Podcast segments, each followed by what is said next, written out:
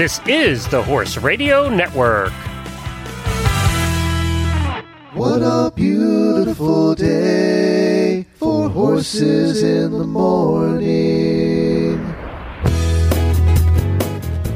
You are listening to the number one horse podcast in the world. Here's your entertaining look at the horse world and the people in it.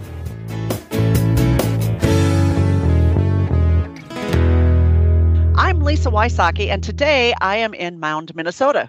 Oh, I never know where you're coming from. I'm Jamie Jennings in Norman, Oklahoma. You're listening to Horses in the Morning on the Horse Radio Network, brought to you today by State Line Tack. It's July 6th, episode 2967. Good morning, horse people.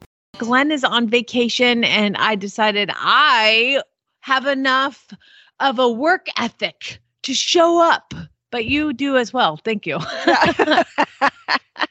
Yeah, I think they're cruising someplace, aren't they? Yes, they are. How was your fourth? Did all the animals survive? Yeah, everything was good. I'm here in Minnesota, and on the night of the 3rd, we always go to Canterbury Park, the thoroughbred racetrack, and they have a fabulous fireworks display. They say it's one of the best in the whole state, so that was great. And then on the night of the 4th, I sit down on the dock, and I watch the fireworks from like 4 or 5 different locations across the lake. It's just incredible. So, oh, that's cool. I can think of Canterbury Park. They're blasting all those fireworks right above baby racehorses. And They wait about a half an hour, and I think they're like sedating everybody or doing the earplug thing, you know. Wow. Yeah. But I saw that you had some really interesting shirts special for the 4th. Well, I just decided to embrace my Oklahoma existence. Actually, that's not true. I went into Walmart after I had had a cocktail. That explains it. Yeah, so they had this clearance section of shirts, like a whole clearance section of 4th of July stuff. And it was the 4th. So they're like, just get rid of it. And so Chad and Lucas were sitting in the car, and I had gone in to get a couple things for the cookout of my mother-in-law's I was supposed to go to. And so I go in and I'm like, oh, these look like a great idea. So I come out with these shirts, and I was like, I got you a present, Chad, and he's like, oh my God, you spent money on that? Like, you bought that? And I was like, babe, it's $4. He's like, $4 a shirt? Those are garbage. I'm like, no. $4 for both. They were on clearance for $2 a shirt. I was like, we got to own it. So we ended up dressing up and just really absorbing our Oklahoma current shallow roots. So, well, they were interested. I will say that. Yes, it was exciting. I did bring, even though I'd done all the balloon training on everybody, I still brought all the horses in. And this morning, I'll just tell you that, or last night, Zeus has been in a paddock with mares. Well, now Pink has her baby, so she's in a separate paddock, and Zeus was in this paddock all by himself. And I was like, you know what? I'm going to turn him out in the field, in the 20-acre field with all of the other geldings, so he can go be with the other herd, right? Right. So I just went down to feed this morning. That dickhead went from the 20-acre field into his paddock, chested the fence open. I walk in the barn, and there is alfalfa pellets everywhere. All my beet pulp shreds are everywhere. All of my shelves in the barn have been ransacked. All of my manure forks that hang on the wall, everything's on the ground. And there's no Zeus. So he actually, Lisa, let himself out of the 20-acre field, right? Ransacked the barn, and then was back in the field when I went out this morning. And I'm like, I know it was you. It's nobody else. Nobody else has the access that you have just created for yourself. And nobody else has the skill. I'm like, what a jerk. So he reminds me of this mare I had when I was growing up. Her name was Snoqualmie. She was a little Appaloosa mare, super smart. And I watched her with another trainer. She was in a box stall, and she banged on the door until the outer latch opened. She slid open the doors. She let 3 other horses out, and then she went back in her stall and slammed her door shut while all the other horses were running havoc in the barn. Mm-hmm. Exactly. So, like, yeah. I don't understand. Like, how many times can I come on here and tell a #DamnItZeus story without running out of things to say? I mean, there's literally, he's done everything. I don't understand how he continues to bamboozle me into thinking he's a normal horse. And because he's super smart. Good.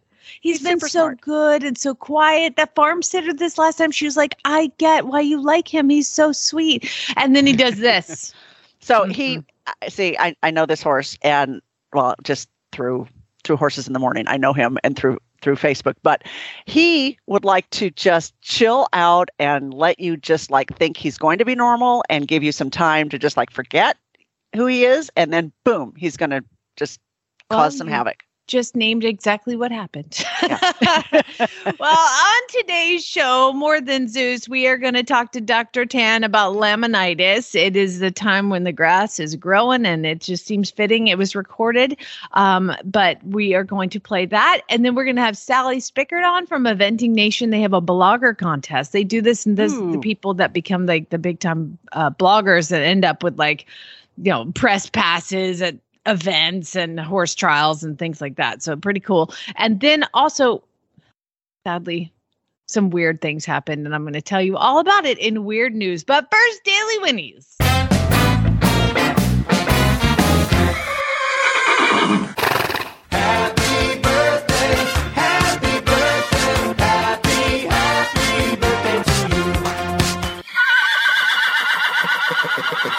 All right. My Daily Winnie goes out to the auditors who have birthdays. Ariel Wolf, Helena Harris. Hello, Helena. And Nicole Vita. Hey, guys. All of them have happy birthdays. So they don't have happy birthdays. They have birthdays. And I'm hoping that they're happy. How about that? I don't do birthdays very often, Lisa. I get all tongue-tied. I thought it sounded great. Thank you. Your turn.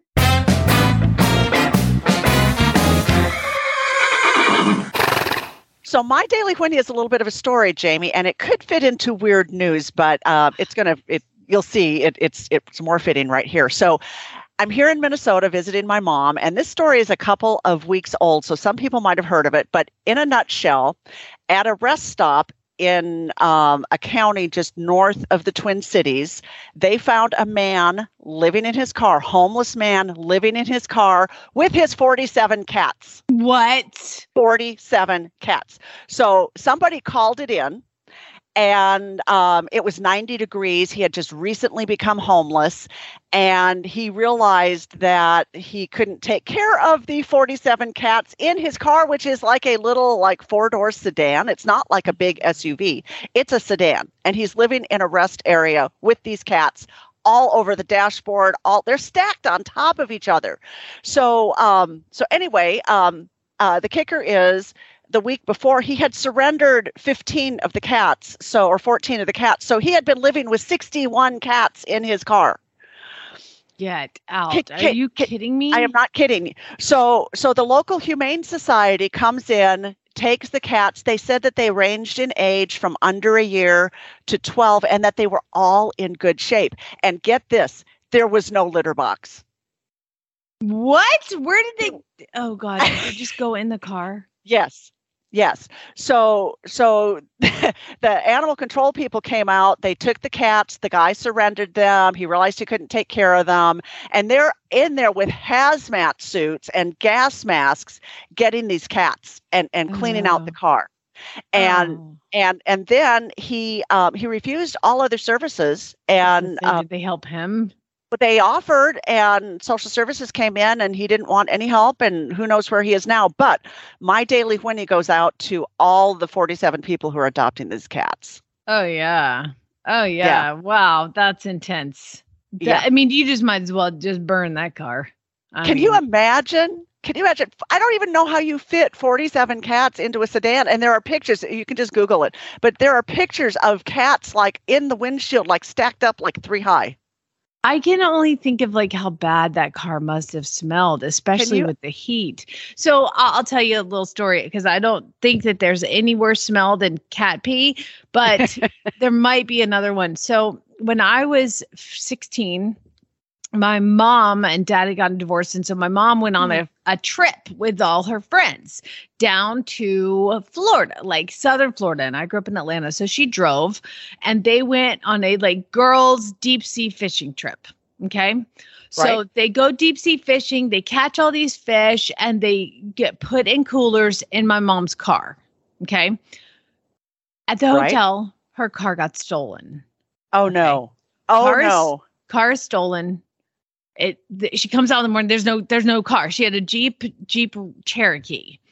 And so the red Jeep Cherokee was stolen, disappeared. She had to end up getting a ride back up home with a friend because they couldn't find her car. And then a hurricane hit South Florida. Okay?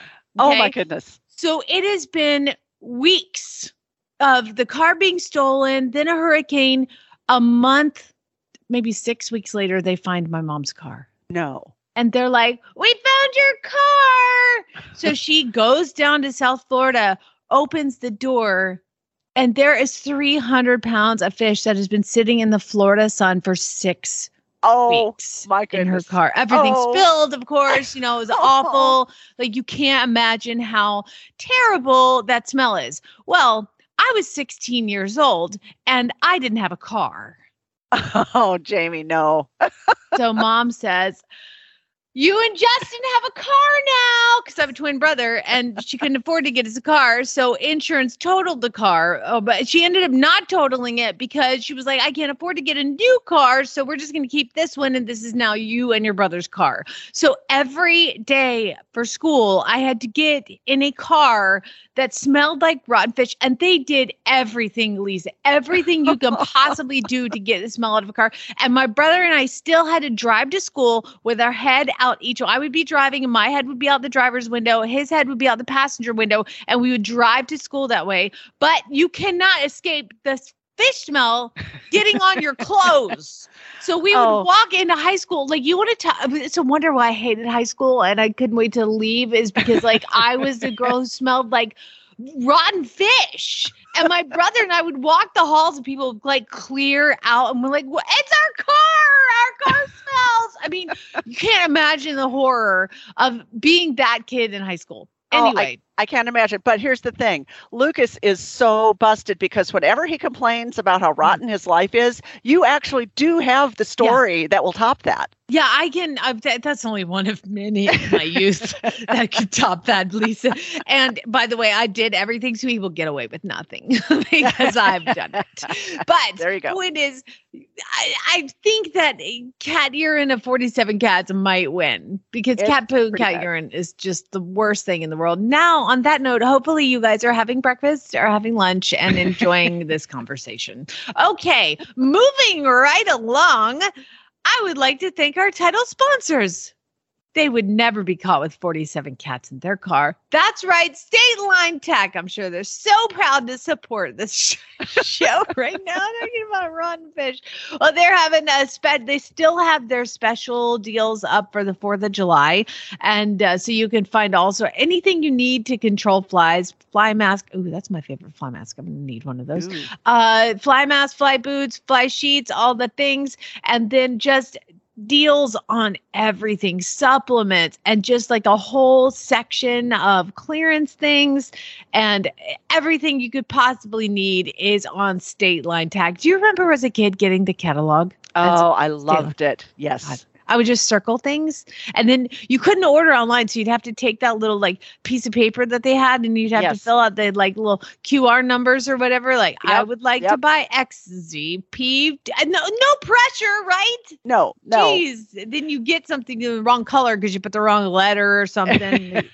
It's your fault. You can't return. Like it was a mess. Anyway, State Line Tack is much more streamlined now. All you have to do is go to statelinetack.com. You can check out all the deals and then also, just place your order right then. This health segment is brought to you by Daily Dose Equine, non-GMO core nutrition for horses and ponies of all ages. It's time for the Horses in the Morning Horse Health Report, when our intrepid hosts, together with an unlucky member of the equine veterinary trade, attempt to inform, enlighten, or terrify horse owners everywhere into funding a Kickstarter campaign to mass-produce Kevlar-coated, bubble-wrap-lined equine products. Well, I would like to welcome to the show Dr. Jean-Yin Tan from the University of Calgary. She's an instructor in equine clinical sciences and board certified in internal medicine. And I can't think of anything more internal to talk about than laminitis, because it is something I battle all the time with Zeus, and I know we've had a lot of listeners sending in questions. So good morning, doctor. How are you? Good morning, Jennifer. I'm good. How are you? I'm great. Jennifer's the producer. My name is Jamie, and Glenn is on as well. And I guess what I want to start with is kind of talking about, let's blanket this whole thing and just give us a definition of laminitis and the common causes of laminitis. Sure, Jamie. Absolutely. So laminitis itis actually means inflammation. And so it naturally is inflammation of the lamina, which is the connective tissue of the hoof. Basically, the lamina holds your hoof wall to the coffin bone. And so when it gets inflamed and it becomes weak, it can lead to the separation of the hoof from the coffin bone. So what I like to use as an analogy is you and I, we stand on our 2 feet. We know that our horses stand on 4 hooves. So the hoof is essentially like the fingernail of your third finger, if you imagine that all your weight is on that third fingernail. So if you hurt yourself and that fingernail starts detaching from your finger, and then you imagine that you put all your weight on that fingernail that's detaching, that gives you an idea of how painful laminitis is. So that kind of leads you to how you recognize laminitis is to observe some severe lameness basically in your horse, some heat from the inflammation, and some bounding, what we call digital pulses, which is the pulses of your feet. So you asked about common causes. It doesn't happen that often in horses. The estimated lifetime risk is about 15%, which I know is scary when you do own horses. Mm-hmm. And 90% of the time, it actually does come from an endocrine disease. So an endocrine disease means something like Cushing's disease, which is a condition of older horses, or equine metabolic syndrome, which is the condition where horses are typically obese or they have some fat pads on them. And so I know laminitis gets a bad reputation for taking you by surprise. You know, people think it's generally from things like grain overload, from, you know, unpreventable things like lush grass and diarrhea and pneumonia. Sometimes it's from mechanical forces, but really 90% of the time it's from something preventable, which if we can diagnose and treat endocrine disease before it causes laminitis, we're in luck. We can actually prevent and treat this disease. Wow. Okay. So how do we recognize some of those warning signs then? Absolutely. So a lot of times for equine metabolic syndrome, that is a condition that can happen really in any aged horse, but we typically recognize at about age 15. And mostly we recognize them as being obese. So it shares some similarities to type 2 diabetes, where you get problems with insulin and then you have side effects from that. So same with horses who have equine metabolic syndrome, they have some problems with their regulation of their insulin. So they can't process sugars normally, and that leads to laminitis. So we recognize them by simply being overweight. So a body condition score of 7 or greater on a scale out of 9 would be an example of obesity. And then we all know those horses who have that crusty neck, you know, those fat pads in front of the shoulder, fat pads on top of the tail head. And those horses are typically at risk of equine metabolic syndrome, and we can tell by doing a blood test. Well, the second disease, sorry. Let me just jump in there. I have one of those. What are the ways to stop it? I mean, say you know it has that. You've got the crusty neck, fat pads. Mm-hmm. Do the blood test. How can you stop it? Yeah, absolutely. So it's actually management. And I know everybody loves to have a magic pill that fixes everything. Yes, I want that. Make me that. I know, right? We all do. We all do. If only everything, all diseases in the world could be cured by the magic pill, it would be fantastic. And somebody would earn a lot of money from making that magic pill. Right. Unfortunately, for this, it's mostly about management. And the great thing about that is the power is in your hands as the owner. So by managing their starch intake, you can actually improve their lives to the point where they are at low risk of laminitis. So for example, keeping them away from rich grain and keeping them away from rich grass, and also decreasing the amount of food they're on can decrease obesity and also decrease the amounts of starches that can then lead to laminitis. So it's actually fairly simple. You know, we just, you know, a lot of us need to go on diets. So same with some of our obese horses. Okay. And now another worry that I've had with laminitis in my life, I'm just going to give like experiences I've had, and you can tell me how to address that, is I had a horse in the hospital and he had colic surgery.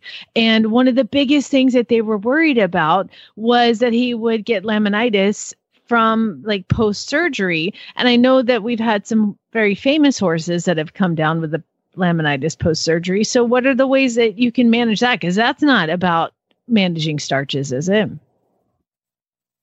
Sure, you're absolutely right. So 90% of laminitis cases are caused by, you know, these endocrine diseases where starches come into play. But then there's that other 10% where it can come from inflammation or mechanical forces. And so for inflammation, it's typically if you develop something that causes a huge insult to your system.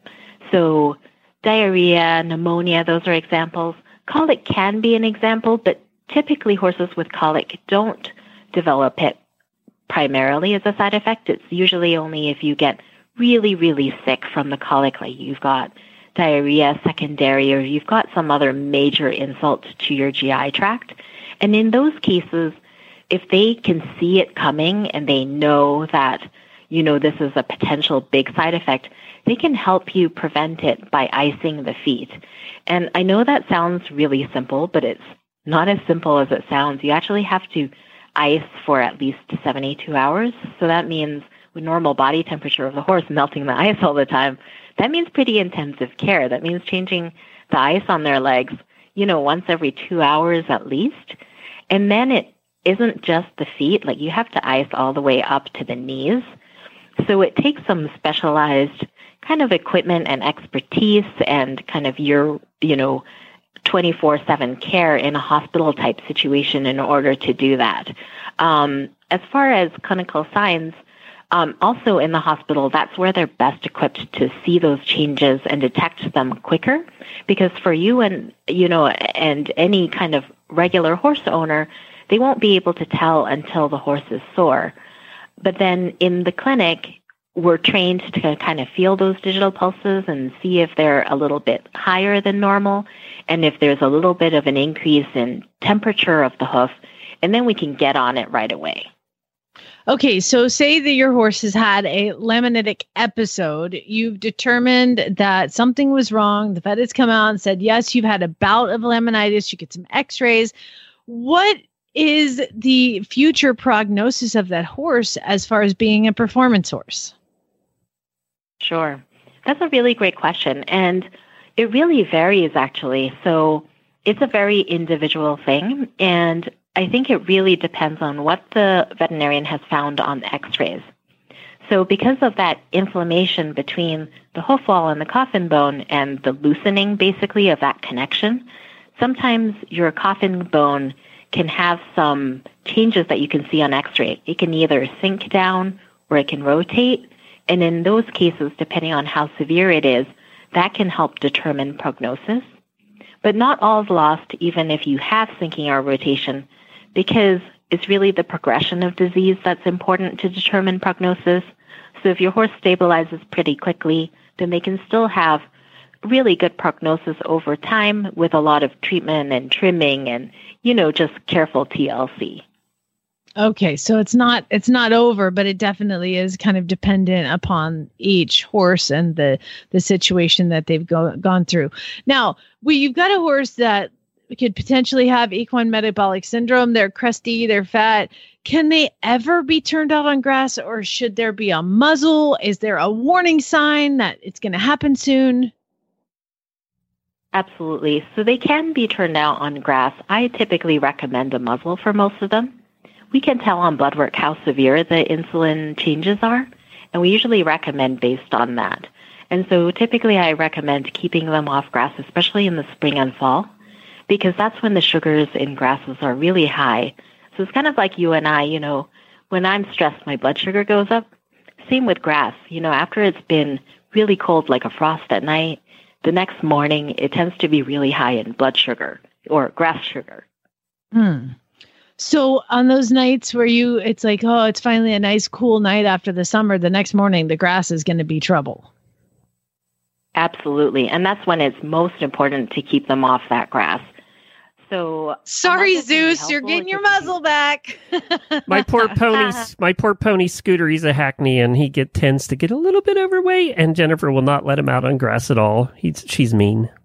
She's mean to him. Well, there you go. She's wise. Don't tell her that. She's mean. She's cruel to my pony. He doesn't get to go out and eat grass. Look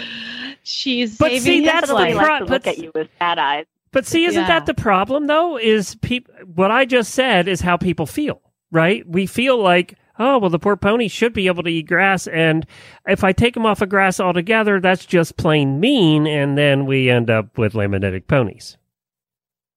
Oh, I know. And that's why sometimes you just need that blood work just to show you, hey, something needs to be done. But I've had owners that had horses that threw temper tantrums. You know, they put a muzzle on and the horse just flopped down on its side and it lay there for like 24 hours.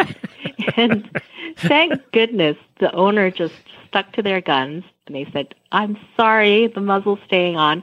And after 24 hours, that horse caught back up. I would drive by that property all the time. And you know, she was grazing through that muzzle as if nothing had ever happened. So they'll get over it. I like to say to my horse, I'm like, listen, I am smarter than you. You have to listen to me.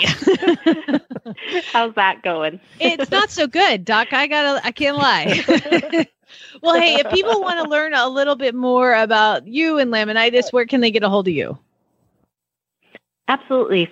So for laminitis, I've written an article that's on the American Association of Equine Practitioners area. So it's actually on vetspecialists.com/laminitis. I've also written some articles on the horse, and you can see my profile on University of Calgary's Faculty of Veterinary Medicine. I'm also on Twitter and Facebook. Fantastic. Thank you very much, Dr. Jean-Yin Tan. Did I say that right? Yeah, absolutely. Okay, perfect. All right. Well, thank you, Doctor. Hopefully we'll talk to you soon. And maybe next time we'll talk about how you can bubble wrap a horse that has a horse show coming up in 2 weeks. If you could work on that, that'd be great. Absolutely. Thank you very much. Daily Dose Equine offers a full line of handcrafted horse feeds to maximize the health and performance of horses and ponies of all ages. Each custom feed has been developed with whole grains and non-GMO ingredients to eliminate the risk of herbicide contamination. They are horse people themselves and have seen firsthand the difference that superior nutrition can have in our equine partners. We invite you to learn more about Daily Dose Equine's origins and find a formula that is perfect for your equine partner at dailydoseequine.com. I don't think there's many places in the world that I would like to be more than San Diego, which is typically where our next guest hails from. Are you in San Diego right now? I am in San Diego right now. Can you just tell the rest of us who wish we were there what the weather's like today? Oh, so right now it's a little bit overcast, and it's probably about 65 degrees. And it might, you know what? I gotta go. I don't know what to talk to. It might get up to 73 today. It might. Maybe. Oh, we don't want to talk to you anymore. Never mind. We gotta go. I'll just go. Oh my gosh. So how are things out there in San Diego besides perfect weather? Things are actually pretty awesome. We are just full steam ahead for World Championships this fall here at Many Nations. So we are trying to kind of bolster up our team this summer and have a few exciting things going on. But yeah, other than that, just kind of plugging away here. So obviously you're the big boss over at Eventing Nation. We got to hang out a little at Land Rover this year. And is this kind of like a lull in the middle of the summer for all the big horse trials? A little bit, yeah. So this past weekend we had Aachen, which is a huge equestrian festival in Germany. If you ever get the chance to at least watch, but better yet, go. It's something that I have had on my horse bucket list for forever. And it honestly felt like we were at the Olympics because there were so many big names, like almost the whole British team was there from Tokyo, almost the whole German team from Tokyo was there. So it was pretty incredible, but that was probably the last major event of the early summer. And now we're basically just waiting for team announcements to come out for championships in September, and those are due mid-August. So basically between now and September, there are a few events that we'll be reporting from, but WEG has become our big focus. Oh, gotcha. Well, Sally Spickard of Eventing Nation. We just talked to Deanne from Horse Nation this week. The Nations. The Nations. Congratulations, by the way, on I do believe you guys are now the owners of it. We are.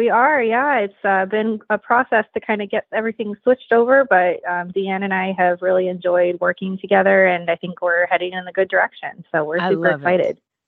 So for those who don't, put Eventing Nation and Horse Nation on your must-do every morning. This is like these chicks, these badass chicks decide, you know what, we really like working for this company. We're going to buy it. And so they did. And it's just awesome. You guys have just really taken and run with it. And I'm just really proud to call. I'm just so proud of y'all because you just like made it happen. Well, I feel like you guys have been there like every step of the way, kind of hearing us on what we're working on, especially Deanne and Leslie. So over the years, man, it's been a friendship we've built. It is definitely, you know what, as I would like to make a request that maybe every once in a while you invite a podcaster along to Germany. It's fine. Whatever. Oh, sure. Yeah. You know, honestly, like we could, you know, when we start our Eventing Nation podcast, we're going to need some help and we're going to need some people on the ground. So I'm happy. Seems kind of up your alley. I don't know. I'll be a roving reporter. It sounds good. Lisa. Go. Now, this next thing we're going to talk about is actually, Lisa, this is up your alley, but I think you're a ringer because you're like, you know, a professional published author and stuff. But tell everybody, Sally, about the contest you guys have because this is always so fun. Yeah. So, you know, it's crazy because we have not had this contest since 2018 or 2019. It used to go every year. So this is our ninth annual blogger contest that we started before I joined Eventing Nation, actually. And it has actually been our perennial way to just kind of solicit some talent and kind of find people to hire from and just encourage people to kind of use their creativity and get involved and understand that you don't have to necessarily have gone and you know, gotten all this education and how to write a story or anything like that. And really what we care about is creativity and just a passion for the sport. And so we brought the blogger contest back this year. We have added a $500 cash prize this year, which is super exciting. But not only that, we will use some of the entries that we get to hopefully find a new reporter or two. So, you know, we're really looking for people who are super passionate about eventing. You don't need to know every single thing about the sport. I definitely didn't when I started. This is how I got started with Eventing Nation back in 2013. Oh, were you a blogger contest? I was. So I entered the contest 2 years in a row. The first year, they didn't give me the time of day. I don't remember what I wrote about, but it probably wasn't good. And then the second year, I wrote about inflatable jumps. And I did not win. I think I came in fourth. Like I was not a winner. In that sense of the word, but they were like, hey, so by this point, you know, we kind of want you to keep writing for us. And so I did. Then it turned into a paid gig. And then I got sent down to Texas for American Eventing Championships that September. So it was kind of a whirlwind. It just kind of went from there. But we have hired Tilly Barrett and we've hired Jenny Autry, both names you might recognize if you've read Eventing Nation over the years. So we've had a lot of people come through the blogger contest and go on to be big parts of the company here. That's so cool. What a great. So basically do a blog. You might win some money. You might get paid for it. And you also might end up owning Eventing Nation someday. Exactly. Here we are 10 years later. And now I'm here for good. So that's amazing. You never know what could happen. And so we really would love to encourage you to enter. We'd love to just meet some new people. We always get so many emails throughout the year of people asking if they can, write for us or when we're hiring or anything like that. And this is, kind of what we have done in lieu of, traditional hiring in the past, and it's worked out pretty well for us. So I'm super excited.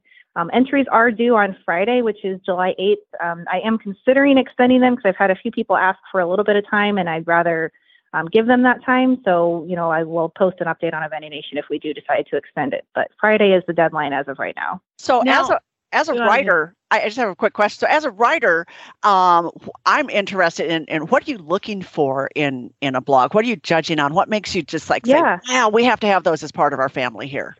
For sure. So, I'm going to use Tilly as an example here because she was one of our more recent winners, and she has really taken our global coverage by the reins, literally. And she sent in her first entry, and it was this very humorous dissection of the differences between eventing in the United States and the UK. It was so entertaining. And I think, Tilly's knowledge of the sport was already pretty strong.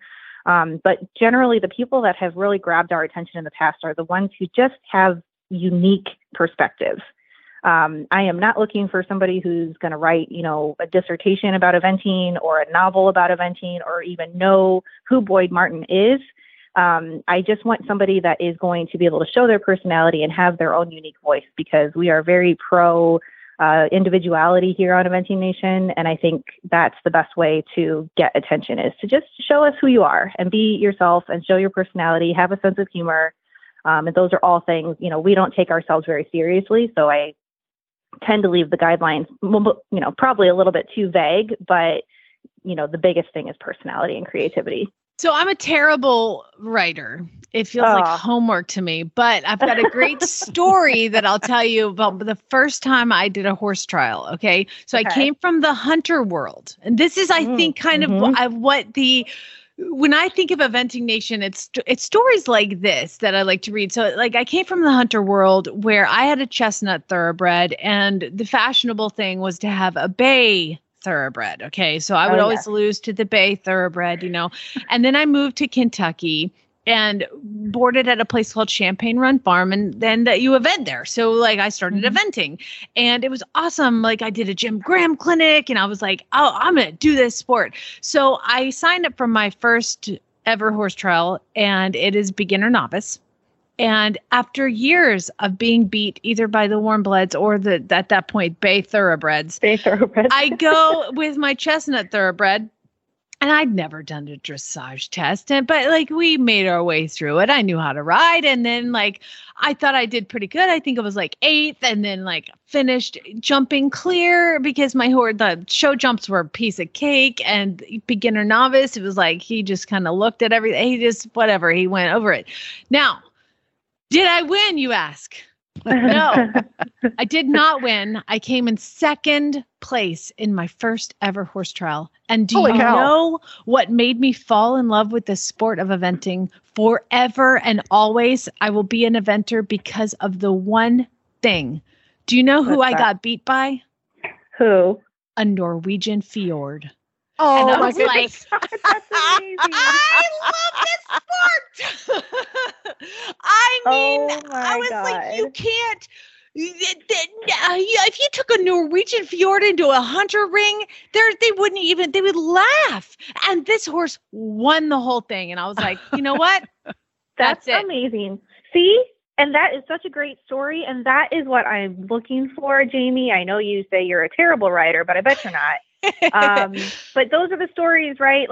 And I think people get intimidated because they think, I need to write this big journalistic expose. And listen, I want to know about the Norwegian fjord that beat you at your first event. That is the story that I want. Yeah. Okay? Exactly. Well, write that down because I can't write it. I could just say it. Well, you know, and that's the thing too, is I think if you are a creative, that's more of a, you know, a TikToker or a video person. I mean, sure, go ahead and apply, because the fact is that media is changing. And I think that's something that we recognize too. So not everybody is a writer. And I think, you know, that's something I want to make clear too. Yeah, absolutely. Just be yourself and go with it. Although I have noticed that there is on the Eventing Nation post, there were a few comments that are underneath the Eventing Nation post that I think could really be entries. Sanjirani Fakir says, start earning more than $16,000 a month by working from home on a simple internet job. I worked part-time at this job, and last month I earned $17,500. And go to this website and you can get that job. Like, that guy has talent. That's the blogger contest entry. I'm just kidding. Don't click on that. We don't make $17,000 a month. Please, though. You know what, Jamie? I love that you called that out, because I have been struggling with the Facebook bot. Every live event that we do, we get these people that are posting these fake live stream links, and I'm having to battle them every single time, because all the people that read our site are commenting back to them like, "Oh, thank you so much," and I'm like, "No, don't click on that. No, don't click that link. That's terrible." Well, Marvel says you can earn an additional $15,000 or more each month by doing internet jobs from home. I need to lower everybody's expectations here. Okay, $15,000 a month. I wouldn't be here if I was making that much. So, but it's not 15. It's not 15,000. But there is a cash prize, right? There is a cash prize. Yeah, there's missing a couple of those zeros. So. Yeah. Oh, gosh. Well, Sally, we wish you the best of luck. I can't wait to read, because I love when you guys post them and people get to comment on them and stuff like that. Yeah, the blogger entries has always been really fun for me. So that's on eventingnation.com. You guys go enter. Talk about getting your butt kicked by a Norwegian fjord, and maybe. You know, if I could write, I'd write it down, but I can't. That's the story right there. There's your story. All right, well, Sally, thank you so much for having me on. Enjoy the beautiful San Diego weather. Oh, I will. All right. You guys have a good one. Thank you. You do. Bye. Bye, Sally. Bye. Time to learn why some days you're embarrassed to be part of the human race in Jamie's Weird News. That's right. It's time for Weird News. And this is when I talk about some stories in the news that you sent me. I appreciate you guys all looking around your local news. If you're just perusing the news on your phone or wherever you get your news, and you're like, wow, that's super weird, email it to me, jamie@horseradionetwork.com, with weird news in the subject line. And then I will get to tell everybody your name, because Debbie, Lorene, Danielle, and Matt all sent me weird news stories. I don't tell you who sent what, because it's none of your business where they get their news. Some of them are questionable. So we're going to go to Chile. That's right. We're going to go to Chile, because a worker in Chile submitted his resignation from his job. Why? Why did he resign from his job? Because he got a paycheck. Really? It was supposed to be $545 American dollars, but the paycheck accidentally was $180,418. He was paid way too much. And initially, he got his paycheck and he's like, "Oh my God." And he alerted the manager and he's like, "Hey, Mr. Financiero." No, that's a media outlet. I just made that up. Okay. "Mr. Boss Man, y'all overpaid me." And the manager then reported the issue to Human Resources, who then calls the worker and says, "Hey, do you mind going to your bank, taking out that money, the extra money, and then just returning it to this account?" Oh, no. Oh, holy cow. He absolutely agreed to, "You know what? I'll go to the bank tomorrow. I'll go tomorrow." Then he ended up keeping the money and has ghosted his employer. Now, here's the bad thing. He's going to be arrested. I mean, they're going to catch him, right? Oh, absolutely. But it's just too tempting. I don't think he's thought this through, but the man did send an ace resignation letter through the mail and has not been heard from since. Oh, don't you know he's on some island out in the Pacific just living the life? Yeah, I would feel like maybe he could have collected a couple of those paychecks before he decided to evade arrest. But, you know, whatever, you do your thing. Wow. All right. Next story. We're going to head a little closer to home. We're going to go to Pennsylvania, Lock Haven, Pennsylvania. This is just a weird news story. It's just weird. There's the Woodward Township Police. They received a call. Okay. And they're like, they call us, hey, we think somebody's in our house. We can hear somebody in our kitchen. So the police come and there's nobody in the house. Okay. And all that's the refrigerator has been open and the cabinets have been opened and they can't really figure out what's missing. And so then they get another call from another person who's like, hey, there's somebody in my house. Well, that was a different township. The next township over got a same call. There's somebody at our house. So that police department goes down and there's nobody in their house, but the kitchen has been ransacked. Okay. Oh, this is so weird. Yeah, this is really weird. Well, the second house found a bottle of barbecue sauce that did not belong to them, Lisa. And they're that is not our barbecue sauce. A clue. Somebody has been in our house. The sleuths of Woodward Township Police then received a call saying, we found a barbecue sauce. And the Woodward Township Police are like, hey, do you know what these people said they found missing? Barbecue sauce. So basically, a dude goes into one house, steals barbecue sauce, goes to another house, makes himself some food, uses the barbecue sauce from the first house, and then leaves.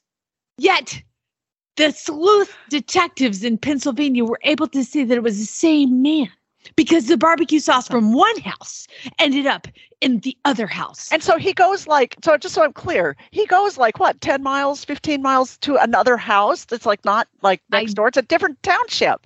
They have not said where the reported break-in at the other residence was that discovered the jar of sauce, but the accuser was able to identify this is literally in the article. The original accuser was able to identify the barbecue sauce because they said it was used on chicken earlier in the day.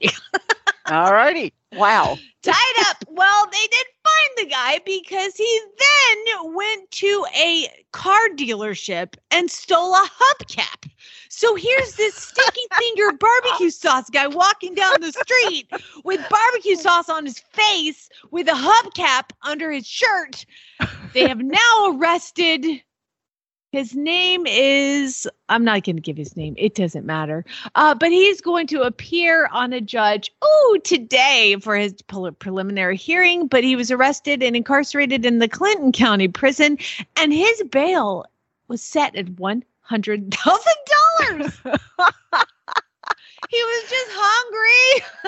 Oh, my God. My goodness. I've got tears rolling down my face here. That is just. I just can't. I mean, I would love to be in that courtroom. I mean, what is his motivation here other than food? I mean, really? Well, the next story, a guy was thirsty. That's right. Okay. We are going to head, to Seattle. Okay. Seattle Safeway.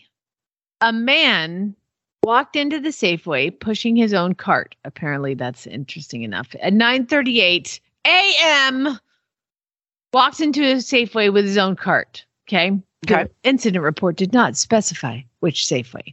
He goes to the beer cases and loads 11 cases of beer onto his personal cart.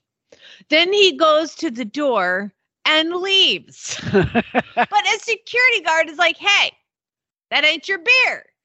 And the man says, oh, really? Are you sure it's not my beer? If you come one step closer, I'm going to pepper spray you. Then the security guard, easy, buddy, easy. And he backed off.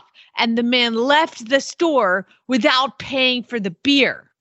The security guard then calls the police. And officers arrived moments later and found the man across the street trying to get on a bus. With its 11 beer in a shopping cart. Like, man, you ain't gonna get far with 11 cases of beer. You should have started with like 2, 1 for each hand. He was arrested and booked into King County Jail for robbery. You know, sometimes you just can't fix stupid, Jamie. You can't fix stupid. I'm sorry. Oh my god. All right, and finally, there's a We're gonna go to Louisiana this time because there's some trouble brewing in Louisiana, and I'll tell you what it is. Baxter escaped. Oh, no. Baxter is a joey. Baxter is a kangaroo, okay? And apparently Baxter, the kangaroo, was, like, on the street, and, like, somebody drove by, and they're like, dude, that looks like a kangaroo. And the person in the passenger seat was like, oh, that is a kangaroo. And they're like, that's not a kangaroo, this is Louisiana. Oh, it's a kangaroo, all right. They call the police. They're like, there's a kangaroo on the side of the road. And the other guy's like, what are you talking about? And the other guy's like, sure enough, there's a kangaroo. This is all in the news, okay? As a result of the escape, the kangaroo's owner apparently didn't have a license to have a kangaroo. But here's what you're asking. How on earth did the kangaroo escape? Right. Well, the kangaroo's owners used to have a zoo, and now they have a bird rescue, and they have basically a parrot. His name is Thor, but he acts like Zeus. Okay. Thor, the parrot, escaped his own enclosure, flew to the kangaroo's enclosure, just like your mare did, yes, and released her friend. Oh, my goodness. Also was released. That's right. The bird flew out of its enclosure, opened the kangaroo's enclosure, set it free. It's all on video. You can find it all. This is on the Huffington Post. And you can see that the kangaroo was released by a bird. Now, as a result of the escape, the kangaroo's owners now have to give up Baxter due to a local law. But fear not, people. They are currently applying for a permit.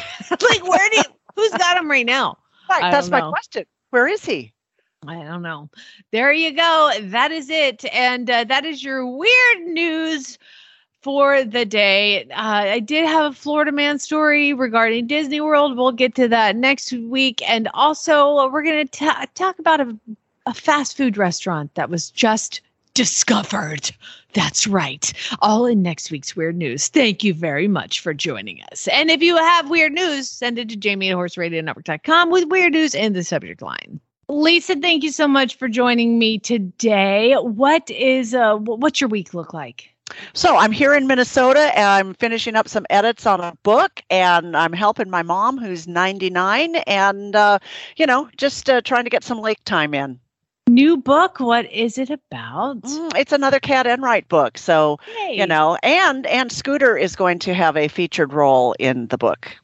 Okay. Yeah. Okay. Then Glenn will like it. I don't think Glenn reads. I don't know if he knows how, but it's fine. It's fine. Well, congratulations. Where can people get your books? Oh, anywhere really, but Amazon.com usually has the best prices, or they can go to my website at lisawysocky.com. Fantastic. And as always, thanks for joining us. I will talk to you again on Friday. You'll be here also filling in for Glenn. I appreciate it. You're a glutton for punishment, I would imagine. Yeah, but it's fun. Well, everybody have a wonderful day. Spay, neuter, and guilt.